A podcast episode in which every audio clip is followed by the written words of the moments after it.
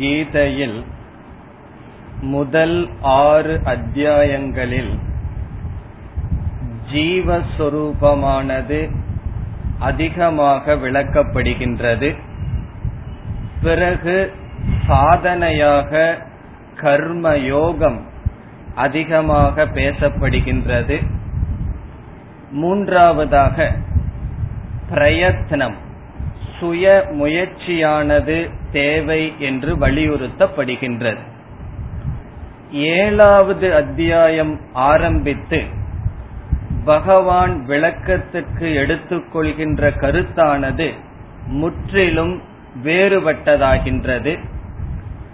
ஜீவாத்மாவினுடைய தன்மையை விளக்கி வந்த பகவான் ஈஸ்வரனுடைய சொரூபத்தை விளக்குவதற்கு ஆரம்பிக்கின்றார். ஆகவே 7வது அத்தியாயம் துவங்கி 12 வரை அதிகமாக நமக்கு கிடைப்பது ஈஸ்வர தத்துவம். சாதனையாக நமக்கு வர இருப்பது பக்தி. பிறகு அடுத்ததாக ஈஸ்வர அனுகிரகம், இறைவனுடைய பிரசாதம், பக்தி என்ற சாதனை, ஈஸ்வரனுடைய தத்துவம், இவைகள்தான் 7வது அத்தியாயத்திலிருந்து வர இருக்கின்றது. இப்பொழுது நாம் 7வது அத்தியாயத்தினுடைய சாரத்திற்கு செல்வோம். இந்த அத்தியாயத்தில் பேசப்படுகின்ற கருத்தை முதலில் இரண்டாக நாம் பிரிக்கின்றோம். 2 முக்கிய கருத்து இதில் பேசப்படுகின்றது. ஒன்று, ஈஸ்வரஸ்வரூபம். ஈஸ்வரஸ்வரூபம், பகவானை பற்றிய, ஈஸ்வரனை பற்றிய தத்துவம். இரண்டாவது பக்தி, பக்தி என்கின்ற சாதனை. பக்தியை பற்றியும் ஈஸ்வரனுடைய தத்துவத்தை பற்றியும் பேசுவதுதான் 7வது அத்தியாயம். இந்த அத்தியாயத்தில் முதலில் பகவான், நான் உனக்கு ஒரு ஞானத்தை கொடுக்கின்றேன், அந்த ஞானத்தை அடைந்து உன்னுடைய மனதில் வேறு ஒன்று அறிய வேண்டும் என்கின்ற ஆசை இல்லாத அளவு ஒரு நிறைவை தருகின்ற ஞானத்தை கொடுக்கின்றேன் என்று அறிமுகப்படுத்தி 4வது ஸ்லோகத்திலிருந்து 7வது ஸ்லோகம் வரை ஈஸ்வரனுடைய தத்துவத்தை முதலில் பேசுகின்றார். ஆகவே 4 முதல் 7 வரை சென்ட்ரல் தீம், இந்த அத்தியாயத்தினுடைய மைய கருத்து வருகின்றது.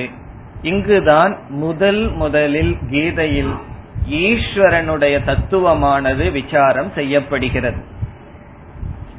பகவான் எப்படி விசாரம் செய்கின்றார் என்றால், இந்த அகில பிரபஞ்சத்தை நாம் பார்த்து அனுபவிக்கின்ற இந்த உலகை 2 சொல்லில் அடக்குகின்றார்.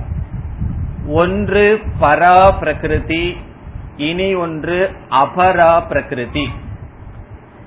பரா பிரகிருதி என்றால் அறிவுடைய தத்துவம், அபரா பிரகிருதி என்றால் ஜடமான தத்துவம். இந்த உலகத்தில் எதையெல்லாம் நாம் பார்க்கின்றோமோ அதை சேதனம், ஜடம் என்று பிரிக்கின்றோம். நான் அறிபவனாக இருக்கின்றேன், இந்த உடல், இந்த உலகம், இவைகள் அறியப்படுவதாக இருக்கின்றது, ஜடமாக இருக்கின்றது என்று. அபரா பிரகிருதியும் என்னுடைய சொரூபம், பரா பிரகிருதியும் என்னுடைய சொரூபம் என்று பகவான் அறிமுகப்படுத்துகின்றார். இந்த கீதையில் மட்டும்தான் ஈஸ்வரனுடைய தத்துவத்தை பேசும் பொழுதே பகவான் தன்னை ஈஸ்வரனாக பாவித்து பேசுவார். ஆகவே பகவான் கூறுகின்றார், பரா பிரகிருதி, அபரா பிரகிருதி என்பது என்னுடைய 2 தத்துவம் என்று சொல்கின்றார். அபரா பிரகிருதி என்றால் கீழான தத்துவம், பரா என்றால் மேலானது. அதற்கு காரணம், பரா பிரகிருதியானது சத்தியம், அபரா பிரகிருதியானது மித்யா, அது வெறும் தோற்றம் அல்லது பகவானுடைய மாயையினுடைய வெளிப்பாடு என்று பகவான் ஈஸ்வரனுடைய தத்துவத்தை அறிமுகப்படுத்தினார். பிறகு இரண்டாவதாக பக்தி என்ற சாதனையை பற்றி பகவான் பேச வரும் பொழுது முதலில் மனிதர்களை இரண்டாக பிரிக்கின்றார். தன்னை வழிபடுபவர்கள், தன்னை வழிபடாதவர்கள் என்று, பக்தர்கள் அபக்தர்கள் என்று இரண்டாக பிரித்து, துஷ்கிருதினக பாபச் செயலை உடையவர்கள், சம்ஸ்கிருதமான மனதை அடையாதவர்கள் என்னை வழிபட மாட்டார்கள் என்று கூறி, பிறகு சதுர்விதா பஜந்தே மாம் என்று பக்தர்களையே நான்காக பிரிக்கின்றார். அது இந்த அத்தியாயத்தில் முக்கியமான ஸ்லோகம், 16வது ஸ்லோகம். பகவான் பக்தர்களை நான்காக பிரித்து யாரெல்லாம் பக்தர்கள் என்று கூறுகிறார்.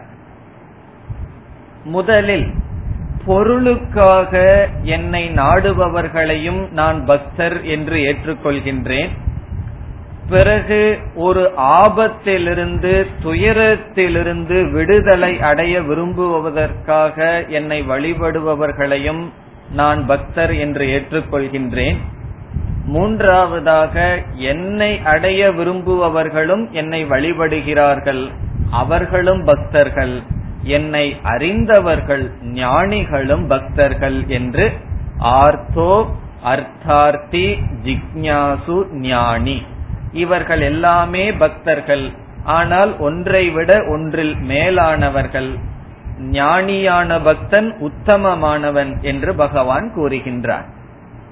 இவ்விதம் பக்தி என்ற தலைப்பில் பக்தர்களை பற்றி பகவான் பேசுகின்றார்.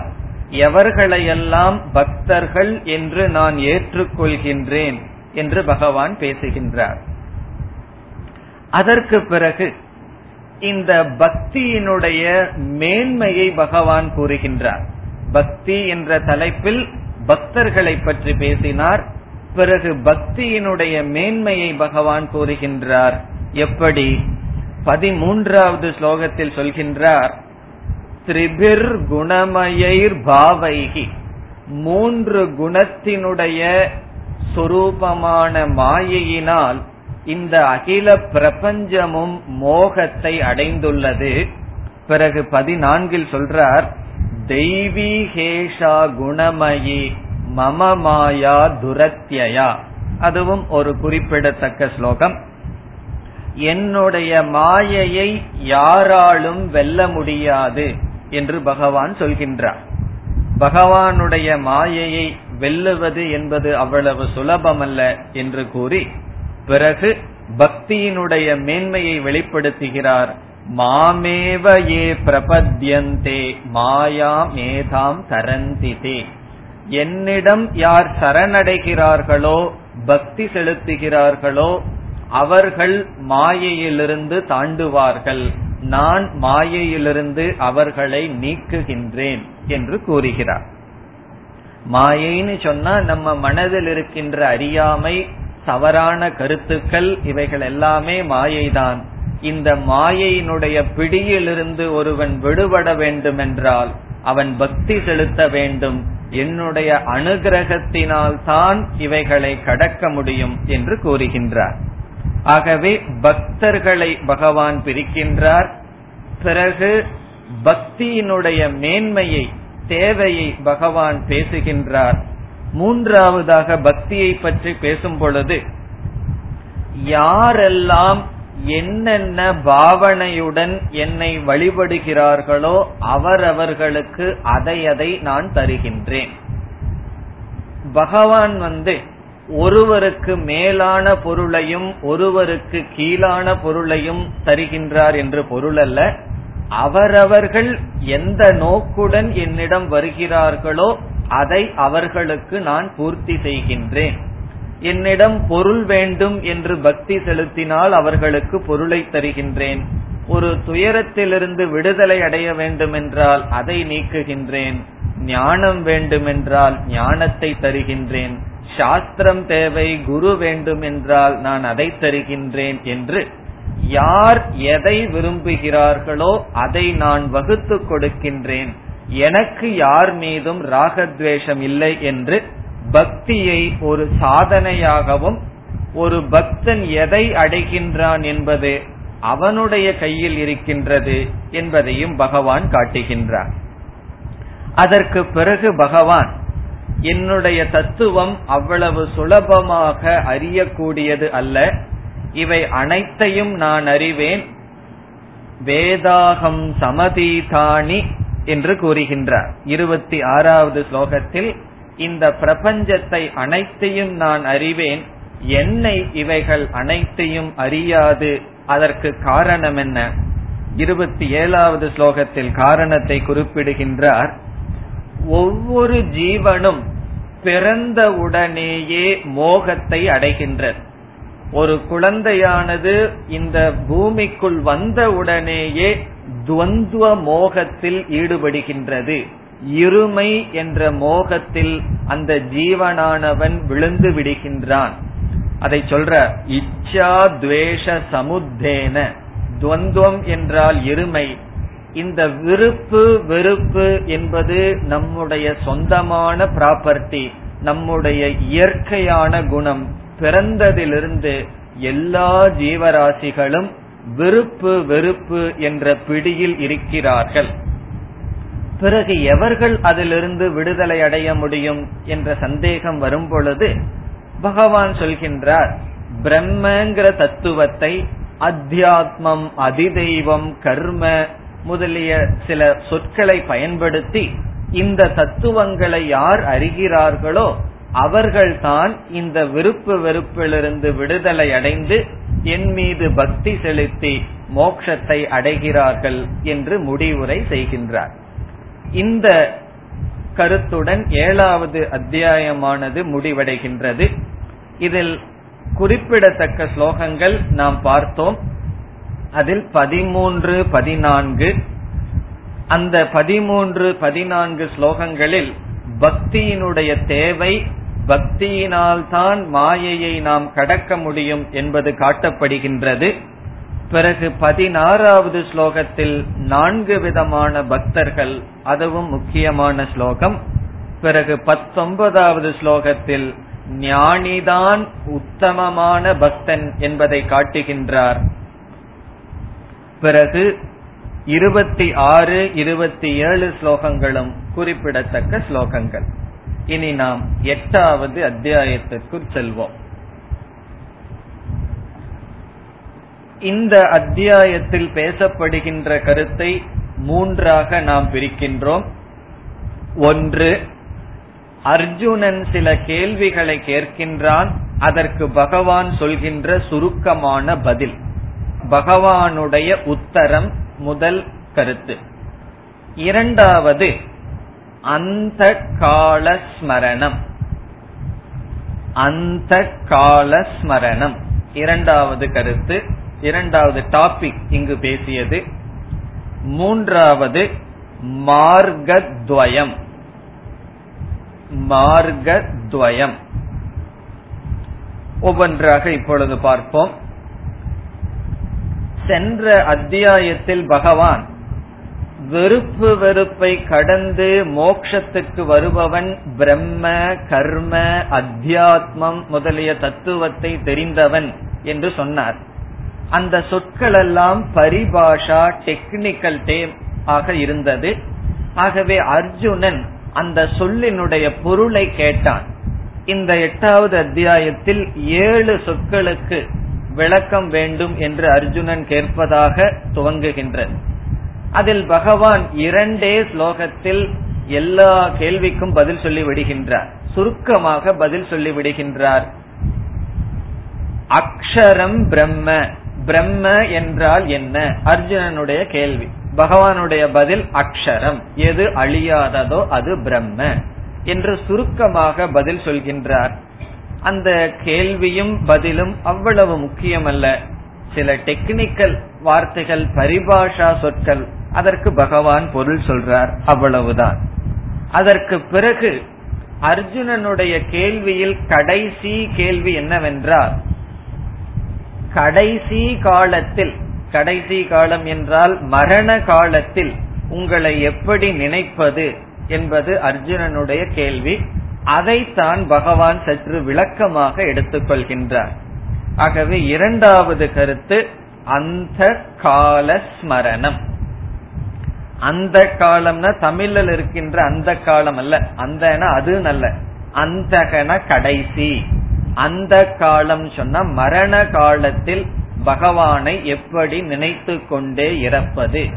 நம்மளுடைய சொத்துக்களையோ பேரம்பேத்தியையோ அல்லது பகைவர்களையோ நினைச்சிட்டு இறக்காம பகவானை நினைச்சிட்டு எப்படி இறத்தல், அதுதான் அர்ஜுனனுடைய கேள்வி. அதற்கு பகவான் பதில் கொடுக்கின்றார்.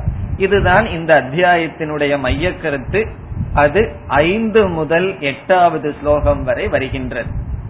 5வது ஸ்லோகத்திலிருந்து 8வது ஸ்லோகம் வரை அந்த கால ஸ்மரணம் பற்றி பகவான் பேசுகின்றார். இதில் குறிப்பாக முக்கியமான ஸ்லோகம் 6வது ஸ்லோகம்.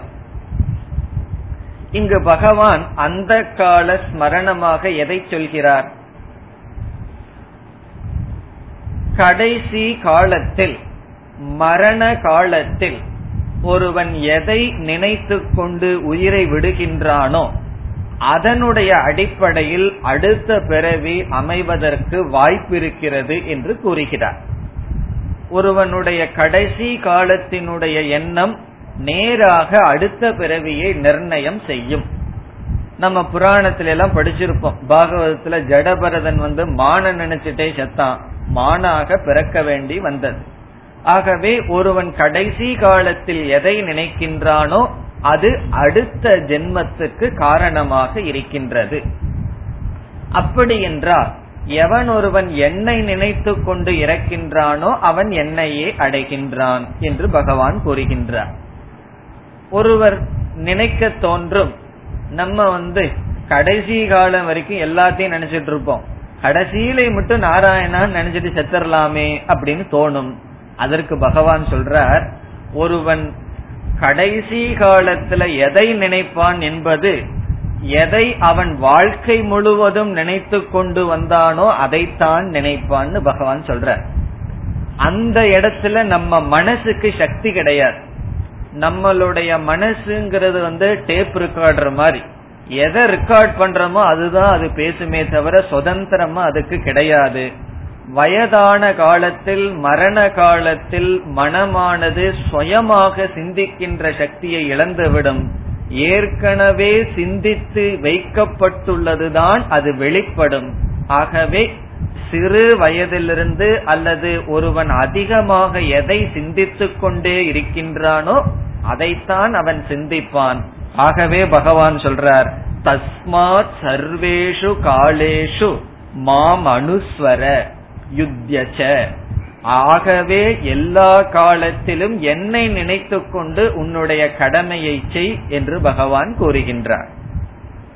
அந்த கால ஸ்மரணத்துல நாம் நினைக்க வேண்டியது ஈஸ்வரன்.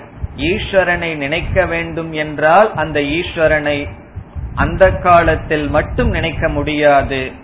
எல்லா காலத்திலும் நினைத்து வந்தால்தான் அந்த சமயத்தில் பகவானை நினைக்க முடியும். இதையெல்லாம் பகவான் பேசியதற்கு பிறகு பிரம்மத்தினுடைய தத்துவத்தையும் இங்கு 1-2 ஸ்லோகங்களில் பகவான் பேசுகின்றார். பிறகு கிரம முக்தியை பற்றி இங்கு பேசப்படுகிறது.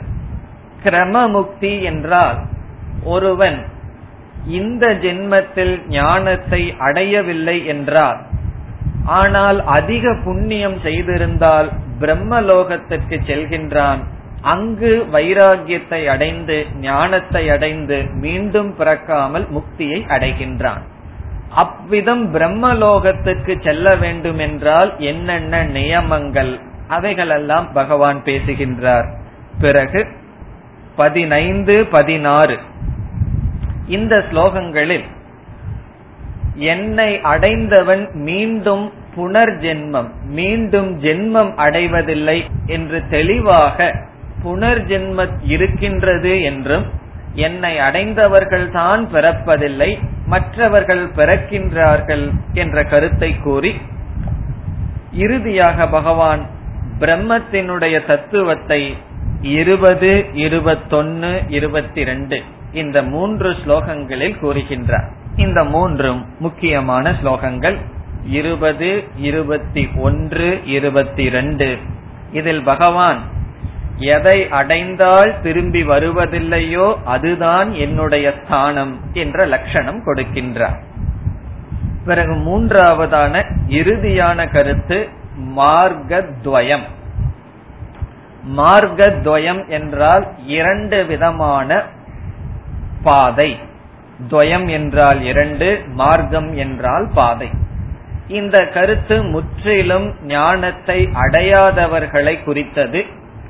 ஒருவன் ஞானத்தை அடையாமல் இறந்துவிட்டால், அவன் நல்ல கர்மங்கள் எல்லாம் செய்திருந்தால் அவன் எங்கு செல்வான் என்றால் இரண்டு விதமான பாதை அவனுக்கு இருக்கின்றது. ஒன்று தட்சிணாயனம், இனி ஒன்று உத்தராயணம் என்கின்ற இரண்டு விதமான மார்க்கம். பொதுவா தட்சிணாயனம் உத்தராயணம் காலத்தை குறிக்கும். இங்கு பகவான் அதையே மார்க்கமாக சொல்கின்றார். அந்த இரண்டு மார்க்கத்தில் சென்று ஒருவர், ஒரு மார்க்கத்தில் செல்பவர்கள் சொர்க்கத்துக்கு செல்கிறார்கள், இனியொரு மார்க்கத்தில் செல்பவர்கள் பிரம்மலோகத்திற்கு செல்கிறார்கள் என்று பேசுகின்றார். இந்த ஸ்லோகங்களில் பகவான் காலம் என்று சொல்வது அந்த பாதையை குறிக்கின்றது. சொர்க்கத்துக்கு ஒரு மார்க்கம், பிரம்மலோகத்துக்கு ஒரு மார்க்கம் என்பதை பற்றி எல்லாம் பேசுகின்றார். கீதையினுடைய உபதேசத்தினுடைய படியில் 8வது அத்தியாயம் மட்டும் சற்று பிரிந்து இருக்கும். காரணம் என்னவென்றால் 8வது அத்தியாயம் நேரடியாக ஜீவன் முக்தியை பற்றி பேசவில்லை. ஜீவன் முக்தி அடையாதவர்கள், இங்கேயே மோட்சத்தை அடையாதவர்கள் பிறகு எப்படி கிரமமாக அடைகிறார்கள் என்பது இந்த அத்தியாயத்தினுடைய சாரம். இப்பொழுது நாம் 9வது அத்தியாயத்திற்குள் செல்வோம். 9வது அத்தியாயமும் 7வது அத்தியாயமும் ஒரே கருத்தை உடையதுதான். அதிகமான ஒற்றுமையை நாம் இந்த இரண்டு அத்தியாயங்களில் பார்க்கலாம். ஆகவே இங்கு பேசப்படுகின்ற கருத்தை நாம் இரண்டாக பிரிக்கின்றோம். ஒன்று ஈஸ்வர சொரூபம், இரண்டு பக்தி. 7வது அத்தியாயத்தினுடைய சாரமேதான் 9வது அத்தியாயமும். 8வது அத்தியாயம் இடையில வர்றது. ஆகவே இந்த கீதையினுடைய உபதேசத்தினுடைய ஃப்ளோ அதுல 8வது அத்தியாயம் பிரிந்து இருக்கின்றது.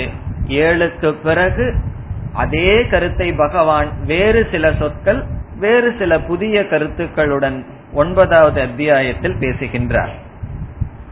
முதல் சில ஸ்லோகங்களில் இந்த ஞானத்தை பகவான் ராஜவித்யா ராஜகுஹ்யம் என்றெல்லாம் புகழ்கின்றார். இது ரகசியங்களுக்குள் ரகசியம், எல்லா அறிவை காட்டிலும் மேலானது என்றெல்லாம் புகழ்ந்து பிறகு பகவான் ஈஸ்வரனுடைய தத்துவத்திற்கு வருகின்றார். 4வது ஸ்லோகத்திலிருந்து 10வது ஸ்லோகம் வரை ஈஸ்வர ஸ்வரூபம். இந்த ஸ்லோகங்களில் பகவான் ஈஸ்வரனுடைய தத்துவத்தை நிர்ணயம் செய்கின்றார். 7வது அத்தியாயத்தில் என்ன செய்தார்? பரா பிரகிருதி அபரா பிரகிருதி என்று மட்டும் அறிமுகப்படுத்தினார். இங்கு ஒரு முக்கியமான கருத்தை சொல்கின்றார். இந்த அபரா பிரகிருதி என்கின்ற பிரபஞ்சமானது என்னை சார்ந்து இருக்கின்றது, அவைகளை சார்ந்து நான் இல்லை என்று சொல்வதிலிருந்து இவைகள் மித்தியா என்ற கருத்தை பகவான் இங்கு குறிப்பிடுகின்றார். மித்தியா என்றால் எந்த ஒரு பொருள் வெறும் தோற்றத்திற்கு மட்டும் இருந்து உண்மையில் இல்லையோ அது மித்தியா. இந்த பிரபஞ்சமானது என்னை சார்ந்து இருக்கின்றது, அவைகளை சார்ந்து நான் இல்லை என்று இந்த பிரபஞ்சத்தினுடைய மித்தியாத்துவத்தை பகவான் காட்டுகின்றார்.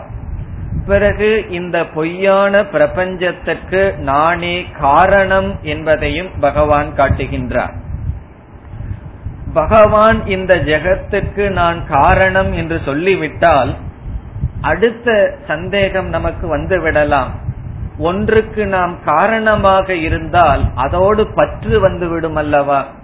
ஒரு மனிதனுக்கு ஒருவர் தந்தை என்கின்ற காரணமாக இருக்கும் பொழுது என்ன ஆகிவிடுகின்றது? அவருக்கு அந்த பொருள் மீது பற்று வந்து விடுகிறது.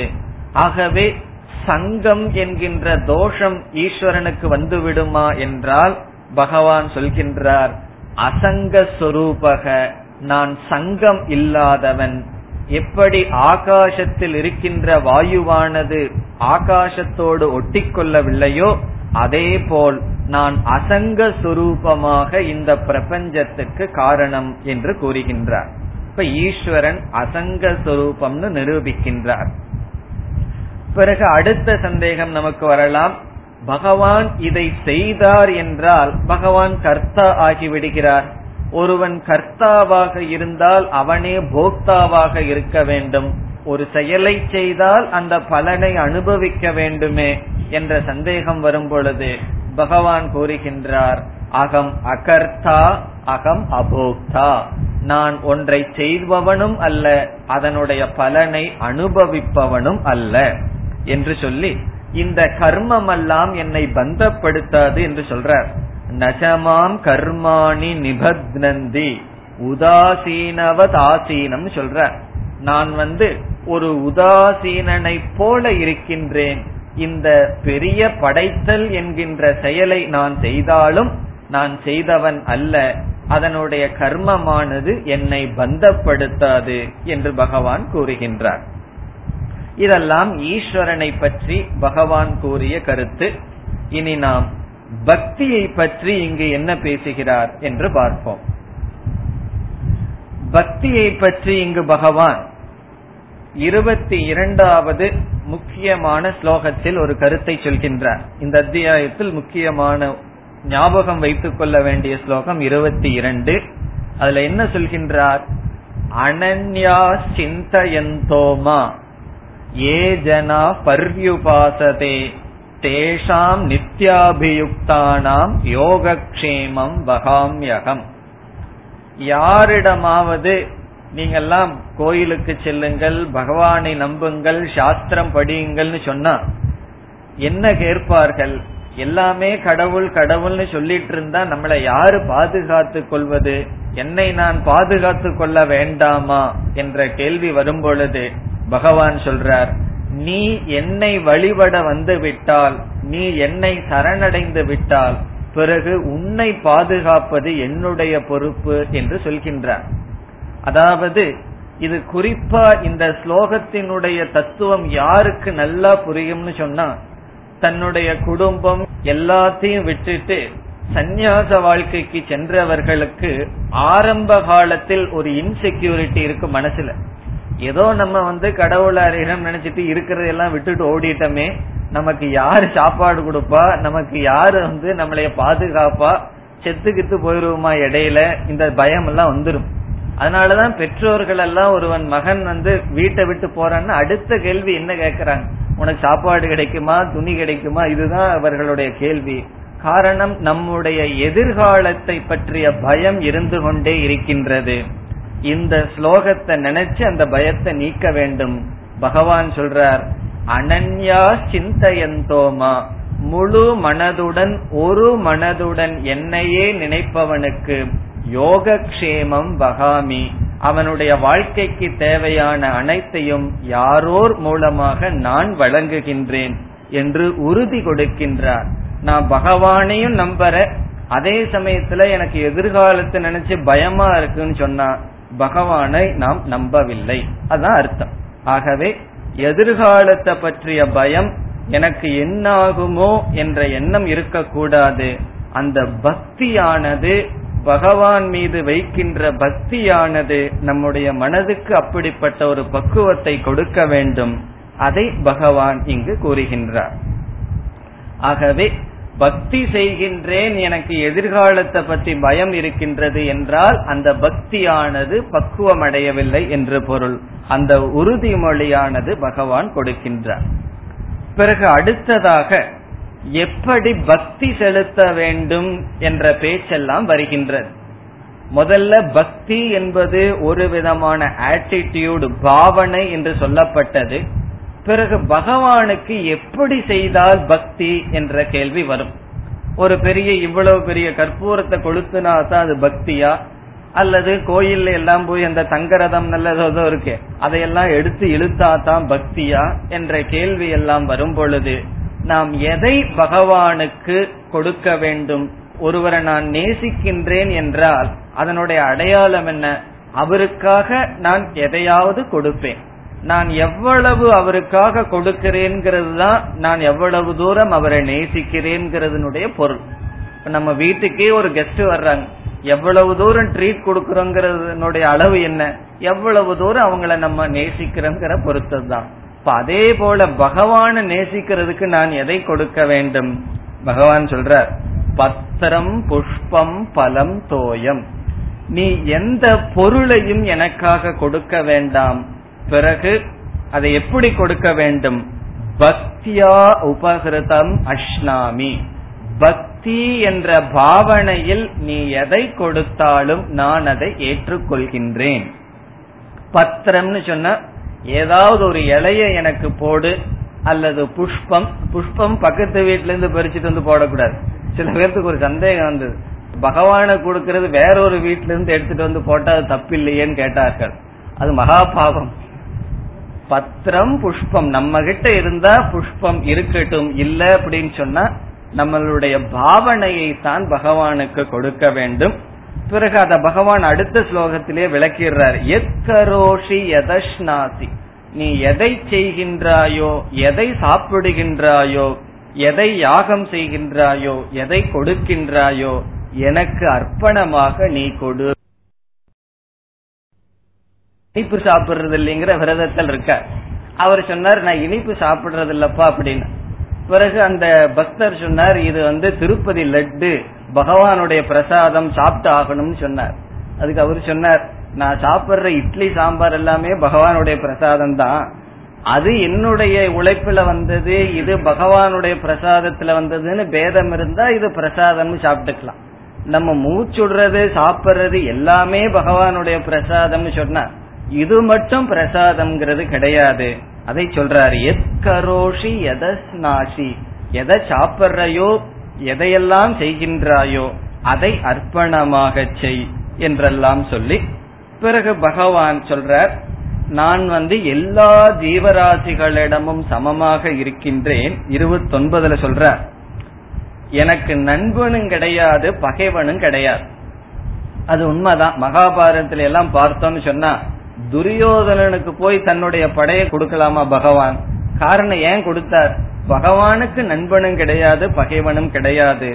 பிறகு ஏ பஜந்தி து மாம் பக்தியா மயி தே தேஷு ச அகம், என்னிடம் பக்தி செலுத்துபவர்கள் அவர்களிடம் நான் இருக்கின்றேன், என்னிடம் அவர்கள் இருக்கிறார்கள் என்று சொல்லி, ஒருவன் எப்படிப்பட்ட பாபத்தை செய்திருந்தாலும் 30 ஸ்லோகத்துல சொல்றார், அபிச்சேத் சுதுராச்சாரக, ஒருவன் எப்படிப்பட்ட பாபியாக இருந்தாலும் என்னை வழிபட்டால் அவன் அந்த பாபத்தை எல்லாம் கடந்து விடுகின்றான் என்று சொல்லி, பிறகு 34 ஸ்லோகத்தில் பக்தியினுடைய உச்சமான லட்சணத்தை சொல்கின்றார், மண் மனாபவ மத் பக்தக மத்யாதி மாம் நமஸ்குரு என்றெல்லாம் சொல்லி, என்னை வழிபடு, என்னிடம் மனதைவை, எனக்காகவே அனைத்தையும் செய் என்று பக்தியை பகவான் முடிக்கின்றார்.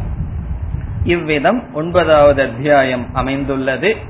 7 அத்தியாயத்தில் சொன்ன கருத்தே தான் பக்தியை பற்றி வேறு சில விளக்கங்கள், ஈஸ்வரனுடைய தத்துவத்தை பற்றி வேறு சில விளக்கங்கள். ஆகவே கீதையில் 7ம் 9ம் ஒரே கருத்தை உடையது. இப்பொழுது 10வது அத்தியாயத்திற்குள் செல்வோம். இந்த 10வது அத்தியாயத்திலும் பேசப்படுகின்ற கருத்துக்களை 3ஆக பிரிக்கின்றோம். ஒன்று ஈஸ்வர சொரூபம், 2 பக்தி, ஏற்கனவே சொன்னதை சுருக்கமா சொல்லியிருக்கார்.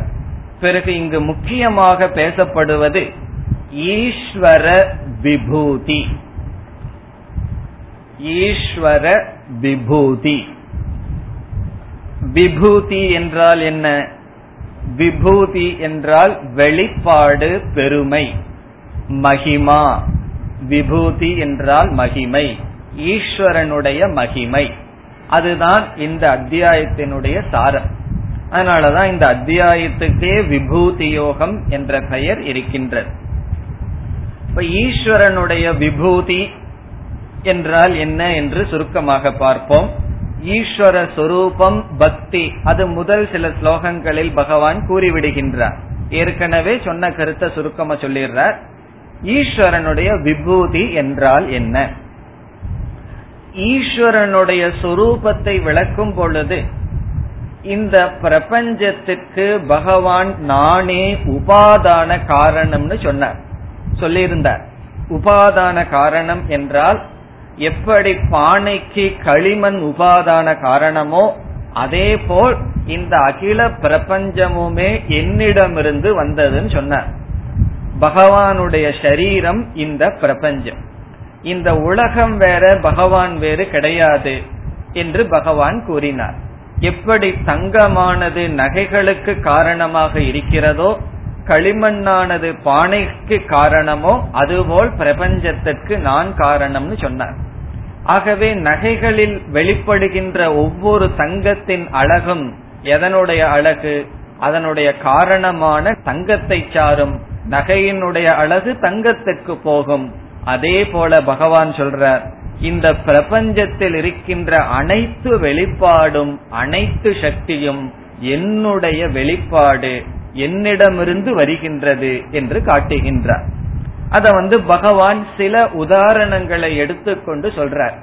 அதுல முதலில் 20வது ஸ்லோகத்துல சொல்றார், எல்லா ஜீவராசிகளினுடைய ஆத்மாவாகவே நான் இருக்கின்றேன். அதுதான் பெரிய விபூதி. இப்ப ஜீவராசிகள் வேறு, ஈஸ்வரன் வேறு அல்ல. எல்லா ஜீவராசிகளுடைய ஆத்மாவாக நான் இருக்கின்றேன் என்று சொல்லி, இந்த உலகத்தில் மேலாக இருக்கின்ற ஒவ்வொரு பொருளையும் எடுத்துக்கிறார். அது நானாக இருக்கின்றேன் என்றே பகவான் சொல்லி வர்றார்.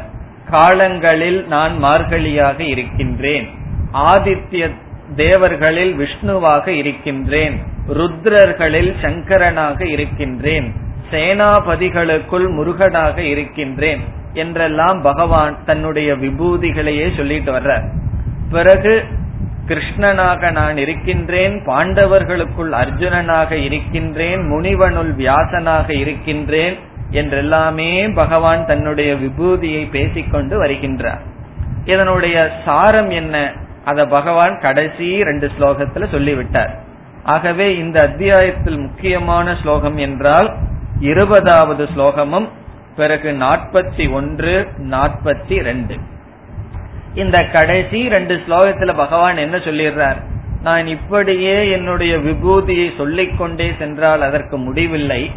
இந்த உலகத்தில் எந்தெந்த மேன்மையை நீ பார்க்கின்றாயோ அவைகளெல்லாம் என்னுடைய விபூதின்னு சொல்ற. இந்த ஞானத்திலிருந்து நாம் அடைய வேண்டிய பிரயோஜனம் என்னவென்றால், நம்மிடம் இருக்கின்ற ஒவ்வொரு சக்தியும் ஈஸ்வரனுடைய வெளிப்பாடு. நமக்கு திடீர்னு ஏமாந்து புத்தி நல்லா வேலை செய்ய ஆரம்பிச்சதுன்னு வச்சுக்குவோம். அது என்ன? அது ஈஸ்வரனுடைய வெளிப்பாடு. நம்மளுடைய மனதுக்கு ஒரு சக்தி வந்தால் ஈஸ்வரனுடைய வெளிப்பாடு. அதே போல நம்மை சுற்றி இருக்கிறவங்கள் அறிவுடன் இருந்து செல்வமாக இருந்தால் அதுவும் ஈஸ்வரனுடைய வெளிப்பாடு. அனைத்தும் ஈஸ்வரனுடைய வெளிப்பாடுன்னு பார்ப்பதனால், ஒன்று, நமக்கு நல்ல குணங்கள் இருந்தா கர்வம் வராது. அதாவது எந்த இடத்துல ஒரு நல்ல குணம் இருக்கோ நம்ம சமுதாயத்துல பார்க்கலாம், அதற்கு ஒரு திருஷ்டி பரிகாரம் மாதிரி இனி ஒரு குணம் இருக்கும். ஒருவர் நல்ல பண்டிதனா இருந்தாருன்னு சொன்னா தலை மேலதான் பாக்கும், அவ்வளவு தூரம் கர்வத்தோட நடந்து போவார். காரணம் என்ன? எனக்கு இவ்வளவு பாண்டித்யம் இருக்குதுங்கிற கர்வம். அதே போல ஒருவனுக்கு செல்வம் ரொம்ப இருந்ததுன்னு சொன்னா அதற்கு தகுந்த ஒரு பரிகாரம் போல ஒரு விதமான குறை இருக்கரை நாம் பார்க்கின்றோம். ஆகவே ஒரு நல்ல குணம் நமக்கு இருந்து குறையும் இருக்க கூடாது என்றால், கர்வம் முதலியவைகள் வரக்கூடாது என்றால், அது ஈஸ்வரனுடைய விபூதியாக உணர வேண்டும். இது நம்மிடம். இனி மற்றவர்களிடம் ஏதாவது நல்ல குணம் இருந்ததுன்னு வச்சுக்குவோம், அதை பார்த்த நமக்கு என்ன வரும்? பொறாம வரும். இந்த பிரம்மன் எல்லா இடத்திலயும் வியாபிச்சிருக்கார். அதற்கு அடுத்து வியாபிச்சிருக்கிறது என்ன குணம் தெரியுமோ? இந்த பொறாம தான். அது எப்படி சொல்கிறீர்கள்னா நமக்கே தெரியாது, நமக்குள்ள ஆழ்ந்து இருக்கும், உள்ள தேடி பார்த்தா கண்டுபிடிக்க முடியும். அந்த பொறாமைங்கிறது மனிதனுக்கு இருந்து கொண்டே இருக்கின்றது. எவ்வளவுதான் படிச்சாலும் அந்த பொறாமை நம்மை விட்டு போவதில்லை. ஆகவே மற்றவர்களுடைய மேன்மையை கண்டு நாம் பொறாமைப்படக்கூடாது என்றால் இந்த அறிவு நமக்கு வேண்டும். ஈஸ்வரனுடைய விபூதி அது, அவனுடையதல்ல. ஈஸ்வரனுடைய விபூதி அவனுக்கு அது தெரியாம கர்வப்பட்டு இருக்கலாம். அதற்காக அது ஈஸ்வரனுடைய விபூதி என்று புரிந்து கொள்ள வேண்டும். இப்படி சில நல்ல குணங்களை வளர்த்தி கொள்ள வேண்டும் என்றாலும் ஈஸ்வரனுடைய விபூதி என்ற ஞானம் தேவை. இனி 11வது அத்தியாயத்திற்குள் செல்வோம். இந்த அத்தியாயத்தில் பேசப்படுகின்ற கருத்துக்களை 4 பிரிக்கலாம். ஒன்று, அர்ஜுனனுக்கு ஞான கண் வழங்குதல். முதல் பகுதி விஸ்வரூபம்னு சொன்னா பகவானுடைய விஸ்வரூபத்தை பார்க்கணும். அதற்கு அர்ஜுனனுக்கு ஞான கண் வழங்குகின்றார். இரண்டாவது, சஞ்சயன் விஸ்வரூபத்தை பார்த்து அவன் வர்ணிக்கின்றான். இப்ப சஞ்சய விஸ்வரூப தர்சனம், சஞ்சயனுடைய விஸ்வரூப தர்சனம். மூன்றாவது, அர்ஜுனனுடைய விஸ்வரூப தர்சனம். நான்காவது, அர்ஜுனனுடைய மனதில் வந்த பாவனைகள், ஆட்டிடியூட். விஸ்வரூபத்தை பார்த்து அவனுடைய மனதில் வந்த சில பாவனைகள். இப்பொழுது ஒவ்வொன்றாக பார்ப்போம். முதலில் அர்ஜுனன் கேட்கின்றான், உங்களுடைய விஸ்வரூபத்தை நான் பார்க்க வேண்டும். விஸ்வரூபம் என்றால் நீங்கள் என்ன சொல்கிறீர்கள்? நானே அனைத்துமாக இருக்கிறேன்னு சொல்கிறீர்கள். நான் அப்படி பார்க்க முடியவில்லையே, கண்ணை திறந்து பார்த்தா விருப்பு வெறுப்புக்கு உரிய மனிதர்களை தானே பார்க்கிறேன், உங்களை என்னால் பார்க்க முடியவில்லை. அனைத்துமே நீங்களாக இருக்கிறீர்கள்ங்கிறத காட்டுவதற்காக நீங்களே விஸ்வமாக இருக்கிறீர்கள் என்று எனக்கு ஒரு ரூபம் மூலமாக காட்டுங்கள் என்று கேட்கின்றார். அதற்கு பகவான் சொல்றார், உன்னுடைய இந்த ஊனக்கண்ணினால் பார்க்க முடியாது, ஞானக்கண் தேவைன்னு சொல்றார். ஞானக்கண் என்றால் நாம் இந்த உலகத்தை இந்த கண்ணில பார்ப்பது கிடையாது, மனதின் மூலமாக கண்ணின் வழியாக பார்க்கின்றோம். ஆகவே பகவான் ஞானக்கண் என்றால் தற்காலிகமாக மனதில் இருக்கின்ற விருப்பு வெறுப்பை நீக்குகின்றார். அப்பொழுது அவன் பார்ப்பது ஞானக்கண். ஆகவே மனதில் இருக்கின்ற விருப்பு வெறுப்பை நீக்குவதுதான் அவனுக்கு கொடுக்கின்ற ஞானக்கண்.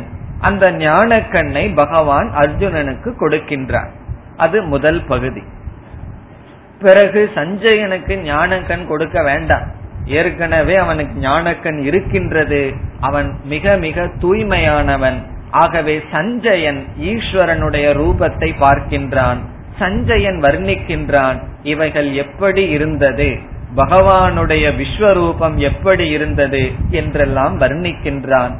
ஆயிரக்கணக்கான கைகள், ஆயிரக்கணக்கான சூரியன் சேர்ந்தால் எவ்வளவு ஒளி இருக்குமோ அப்படி இருந்தது என்றெல்லாம் வர்ணித்து அனுபவித்து பார்க்கின்றான். பிறகு மூன்றாவதாக அர்ஜுனனும் பார்க்கின்றான். அர்ஜுனன் கூறுகின்றான், நான் இவ்விதம் உங்களை பார்க்கின்றேன் என்றெல்லாம் அர்ஜுனன் வர்ணிக்கின்றான்.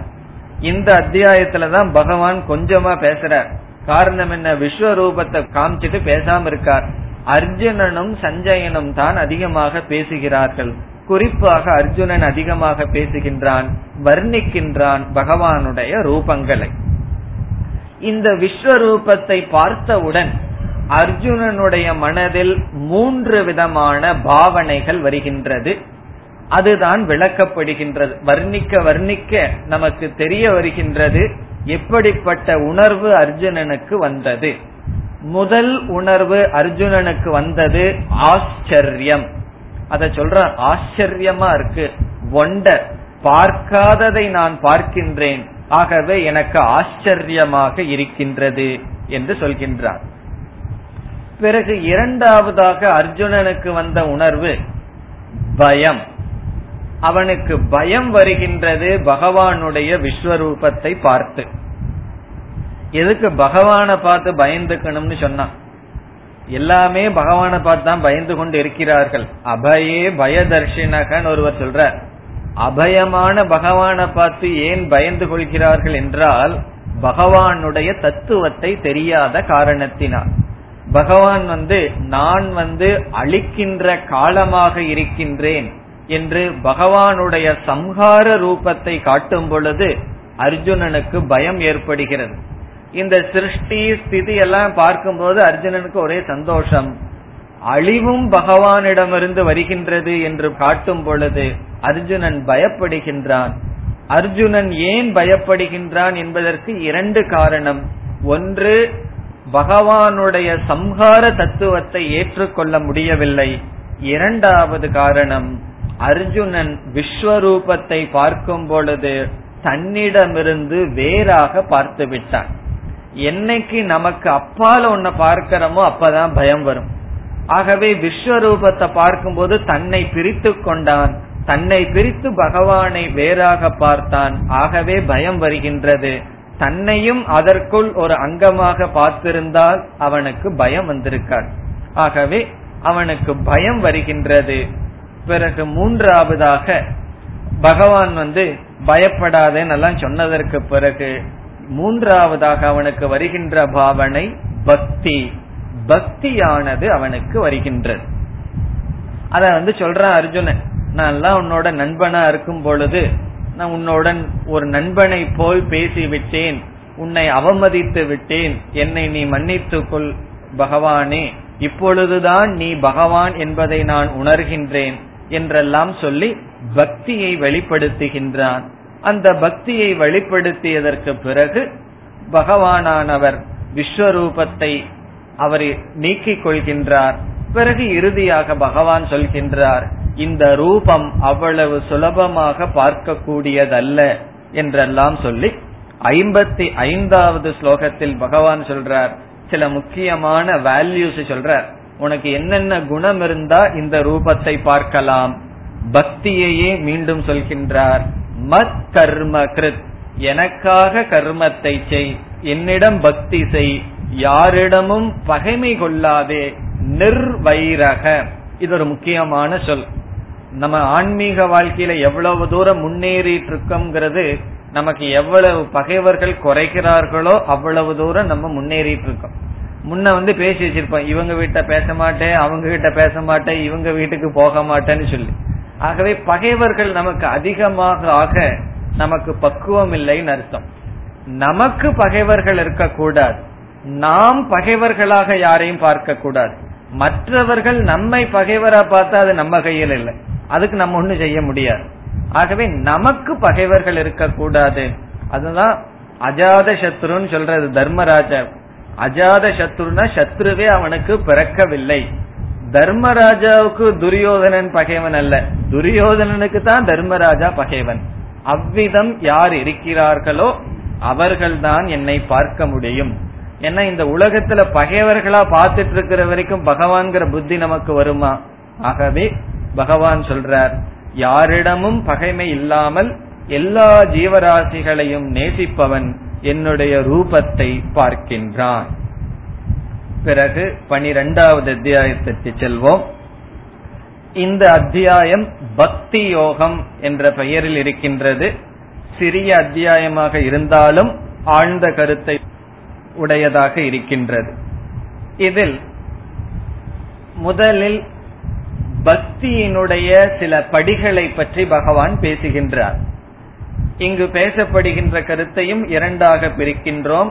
ஒன்று பக்தியினுடைய படிகள், இரண்டாவது பராபக்த லட்சணம். பராபக்த லட்சணம், பிறகு பக்தியினுடைய சில படிகள்.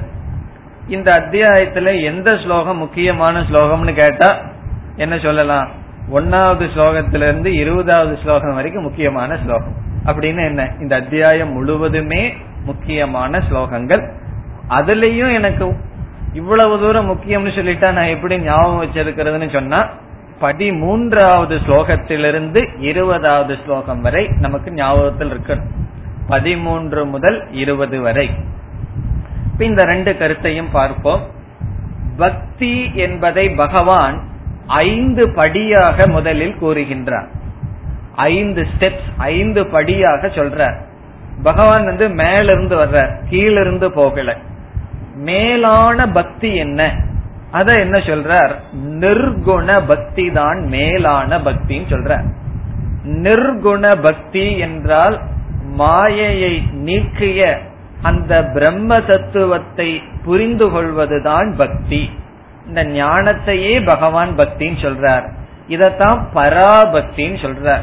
மாயையை நீக்கி அந்த நிர்குண பிரம்மத்தை அறிந்து கொள்வதுதான் பக்தி. இப்படி சொன்ன உடனே பகவான் என்ன நினைக்கிறார்? இந்த பக்தி வந்து அவ்வளவு சுலபமானது அல்ல. ஷரீர அபிமானம் உடையவர்களுக்கு இந்த நாம ரூபத்தை எல்லாம் துறப்பது என்பது முடியாது. ஏன்னா பகவானுக்கு ஒரு பேரை கொடுத்தீங்கன்னா அதையாவது சொல்லிட்டு இருப்பான். பேரும் இல்ல, பேர் இல்லாத பெருமாள்னு சொல்லுவாரு. பேர் இல்லையா பெருமாளா? அப்படி பேரும் கிடையாது, குணமும் கிடையாதுன்னா நான் எப்படி அந்த பகவானை வழிபடுவது? அந்த நிர்குண பிரம்மத்தை புரிஞ்சுக்கிறது கடினம்னு சொன்னா பகவான் ஒத்துக்கிறார். ஆகவே அடுத்த இரண்டாவது பக்திக்கு வருகின்றார், விராட் பக்தி. முதல்ல நிர்குண பக்தி, இரண்டாவது விராட். இரண்டாவதுனா மேலிருந்து இரண்டாவது. இங்க விராட் பக்தி என்றால் அனைத்து பிரபஞ்சத்தையுமே ஈஸ்வரனுடைய சரீரமாக பார்த்தல். நிர்குண பக்தின்னு சொன்னா பிரபஞ்சமே இல்லைன்னு சொல்லிட்டு இருக்கிறது. இது ஒண்ணுமே கிடையாதுன்னு சொல்லி பிரபஞ்சத்தை நிஷேதம் பண்ணி ஞானத்தில் இருக்கிறது. என்னால் அது முடியாது, இந்த உலகத்தை எப்படி நான் விடுவதுன்னு சொன்னா சரி, இந்த உலகம் அனைத்தும் ஈஸ்வரனுடைய சரீரமாக பார். அப்ப நம்ம எதையெல்லாம் பார்க்கிறோமோ அதெல்லாம் ஈஸ்வரனுடைய சொரூபம். என்னால இதுவும் செய்ய முடியாது, நான் இந்த உலகத்தை பார்த்தா எனக்கு விருப்பு வெறுப்புக்குரியவர்கள் தான் இருக்கிறாங்களே தவிர ஈஸ்வரன் தெரியவில்லைன்னு சொன்னா மூன்றாவது ஸ்டேஜுக்கு வர்றார், இஷ்ட தேவதா பக்தி. இஷ்ட தேவதா பக்தின்னு சொன்னா இந்த பிரபஞ்சத்தை விட்டுட்டு ஒரு நாம ரூபத்தை எடுத்துக்கொண்டு அதை நீ பக்தி செலுத்து. அதற்கு பிறகு இந்த ஈஸ்வரனே அனைத்துமாக இருக்கிறார்னு புரிந்து கொள். அது இஷ்ட தேவதா பக்தி. இந்த இஷ்ட தேவதைய தியானம் பண்ணணும் சொன்னாலும் கூட ரஜோகுணம் எல்லாம் குறைந்திருக்க வேண்டும். சில பேர் சொல்றாங்க என்னால இஷ்ட தேவதா பக்தியும் கூட செய்ய முடியாது என்றால் நான்காவது படிக்க வருகின்றார், இறங்கி வருகின்றார், கர்மயோகமாவது செய்து கொண்டு இரு. ஆசைப்பட்டு செய்யற கடமத்தை எல்லாம் விட்டுட்டு உன்னுடைய கடமைய செஞ்சுட்டு அப்பப்ப என்ன நினைச்சுக்கோ. ஏதாவது உனக்கு என்னை வழிபடணும்னு நினைச்சா எப்பாவது கோயிலுக்கு போயிட்டு வந்துரு, மீதி நேரம் எல்லாம் உன்னுடைய கடமையை செஞ்சுட்டு சந்தோஷமா இருந்துட்டு, அதுவே பக்தின்னு சொல்ற. இவ்வளவு தூரம் பகவான் இறங்கி வந்துட்டார். இதுக்கப்புறமும் பகவான் இறங்கி வர்றார், என்னால அதுவும் செய்ய முடியாது, எனக்கு ஆசைகள் வந்து என் மனதை விட பெருசா இருக்கு, மனதில் ஆசைகள் அமைத்து கொண்டிருக்கின்றது, ஆசைப்பட்டு செயல்களை எல்லாம் நான் செஞ்சுதான் தீருவேன்னு சொன்னா கடைசியில பகவான் வர்றார், சரி எல்லா செயலையும் செய்து கொண்டிரு, அந்த ஆசைப்பட்டாவது போகத்தை அனுபவி, அனுபவிக்கும் பொழுதாவது என்னுடைய பிரசாதம்ங்கிற புத்தியோட அனுபவி என்று சொல்ற. இது பகவான் வர்ற கடைசி படி. நீ எதையோ செஞ்சுக்கோ, ஆனா கடைசியில பகவான் கொடுக்கிறார், அதனால அனுபவிக்கிறங்கிற புத்தியில் அனுபவி, பிறகு கொஞ்சம் கொஞ்சமாக நீ மேலே செல்வாய் என்று 5 படியாக பகவான் கோருகின்றார். பிறகு இப்படியெல்லாம் பக்தியை சொல்லி முடித்ததற்கு பிறகு பராபக்த லட்சணத்திற்கு வருகின்றார். பராபக்தன்னு சொன்னா முதல் ஸ்டேஜில் இருக்கார்களே நிர்குண பிரம்மத்தை உணர்ந்தவர்கள், அவர்களை பக்தர்கள்னு சொல்றார். சமுதாயத்துல ஒரு தவறான கருத்து நிலவி வருகிறது, அதாவது ஞானி வேறு, வேதாந்தம் படிப்பவர்கள் வேறு, பக்தர்கள் வேறு. வேதாந்தம் படிச்சா வறண்டு போயிருதும், வறட்டு வேதாந்தம் சொல்லுவார்கள். அதுக்கு இனி ஒரு சப்ஜெக்ட் ட்ரை சப்ஜெக்டா, வேதாந்தம் வந்து ட்ரை சப்ஜெக்ட் நம்மகிட்டயே வந்து சொல்றாரு. வேற ஏதாவது போய் சொல்லலாம், இல்ல நம்ம வேதாந்தமே படிச்சுட்டு இருக்கோம், நம்மகிட்டயே வந்து வேதாந்தம் ட்ரை சப்ஜெக்ட்னு சொல்லுவார்.